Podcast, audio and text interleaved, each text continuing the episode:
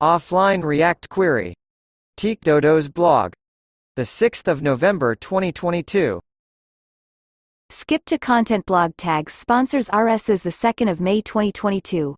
React.js, React Query, JavaScript, TypeScript. 5 minutes read I've said it time and time again. React Query is an async state manager. As long as you give it a promise, resolved or rejected, the library is happy. Doesn't matter where that promise comes from. There are many ways to produce promises, but by far the biggest use case is data fetching. Very often, that requires an active network connection. But sometimes, especially on mobile devices where the network connection can be unreliable, you need your app to also work without it. Issues in V3 React Query is very well equipped to handle offline scenarios. Because it provides a caching layer, as long as the cache is filled, you can keep working even if you don't have a network connection. Let's look at a couple of edge case scenarios where V3 will not work as expected. I will use our basic post list, post detail example from the docs for illustration. 1. No data in the cache.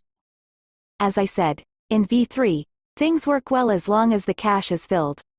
An edge case scenario where things get weird would be the following. You have a good network connection and navigate to the list view. You lose connection and click on a post. What happens is that your query will stay in loading state until you regain connection. Also, you can see a failed network request in the browser DevTools. That is because React Query will always fire off the first request, and if that fails, it will pause retries if you have no network connection. Further, the React Query DevTools will show that your query is fetching, which is not entirely true.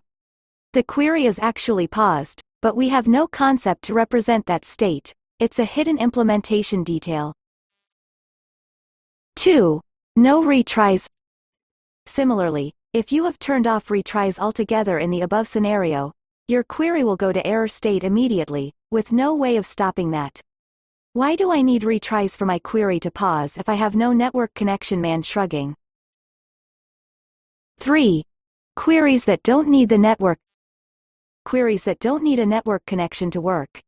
E.g. because they do an expensive async processing in a web worker, will be paused until you regain network connection if they fail for some other reason.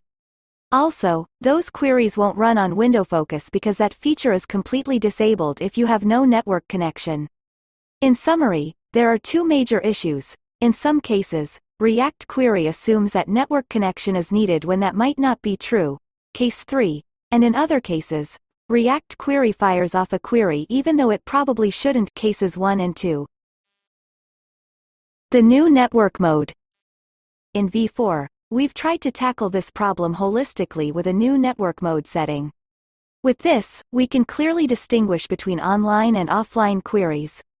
It is an option for use query as well as use mutation, which means you can set it globally or on a per query basis. After all, you might have some queries that need network connection, and some that don't. Online. This is the new default mode in V4, as we expect most users to use React Query in combination with data fetching. In short, with this setting, we assume that a query can only run if it has an active network connection. So what happens if you want to run a query that needs network connection when you don't have one? The query will go to a new paused state. That paused state is secondary to the main state that the query can be in. Idle, loading, success or error, because you can lose your network connection at any time. This means you can be in success state and paused, for example, if you fetched data successfully once but a background refetch got paused. Or, you can be in loading state and paused if a query mounts for the first time.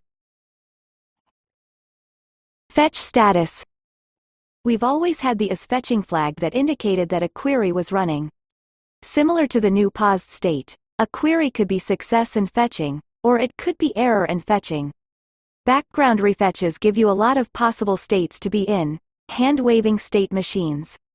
As fetching and paused are mutually exclusive, we've combined them into the new fetch status that now gets returned from use query. Fetching. The query is really executing.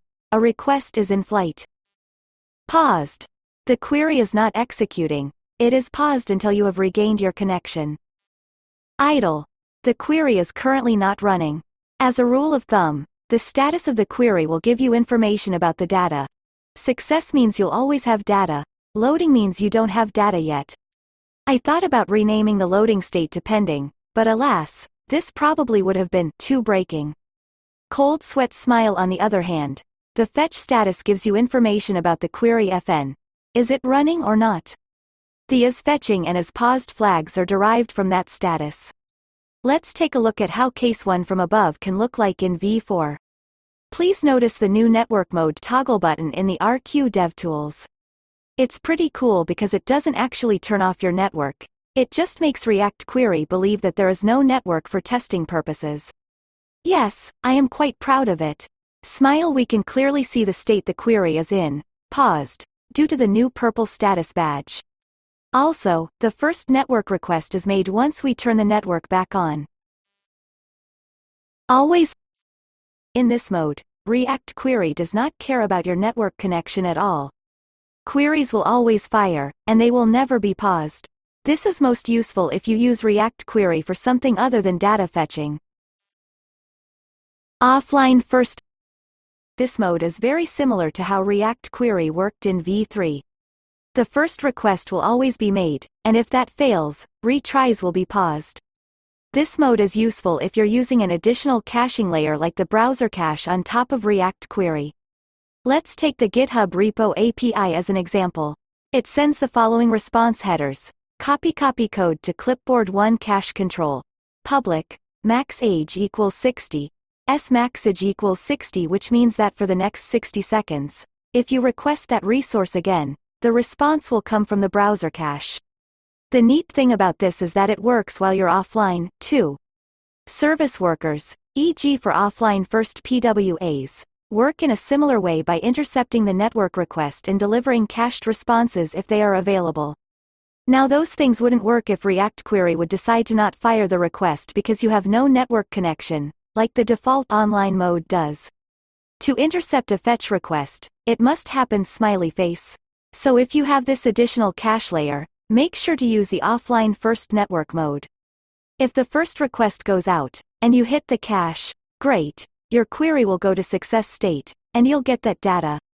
And if you have a cache miss, you'll likely get a network error, after which React Query will pause the retries, which will put your query into the paused state. It's the best of both worlds. Hooray! What does all of this mean for me, exactly? Nothing, unless you want to. You can still decide to ignore that new fetch status and only check for as loading. React query will behave just like before. Well, case 2 from above will even work better because you won't see the network error. However, if making your app robust for situations where you have no network connection is a priority for you, you now have the option to react to the exposed fetch status and act accordingly. What you do with that new status is up to you. I'm excited to see which UX people will build on top of this. Rocket that's it for today. Feel free to reach out to me on Twitter if you have any questions, or just leave a comment below. Down Arrow Copyright 2022 by TkDodo's blog. All rights reserved.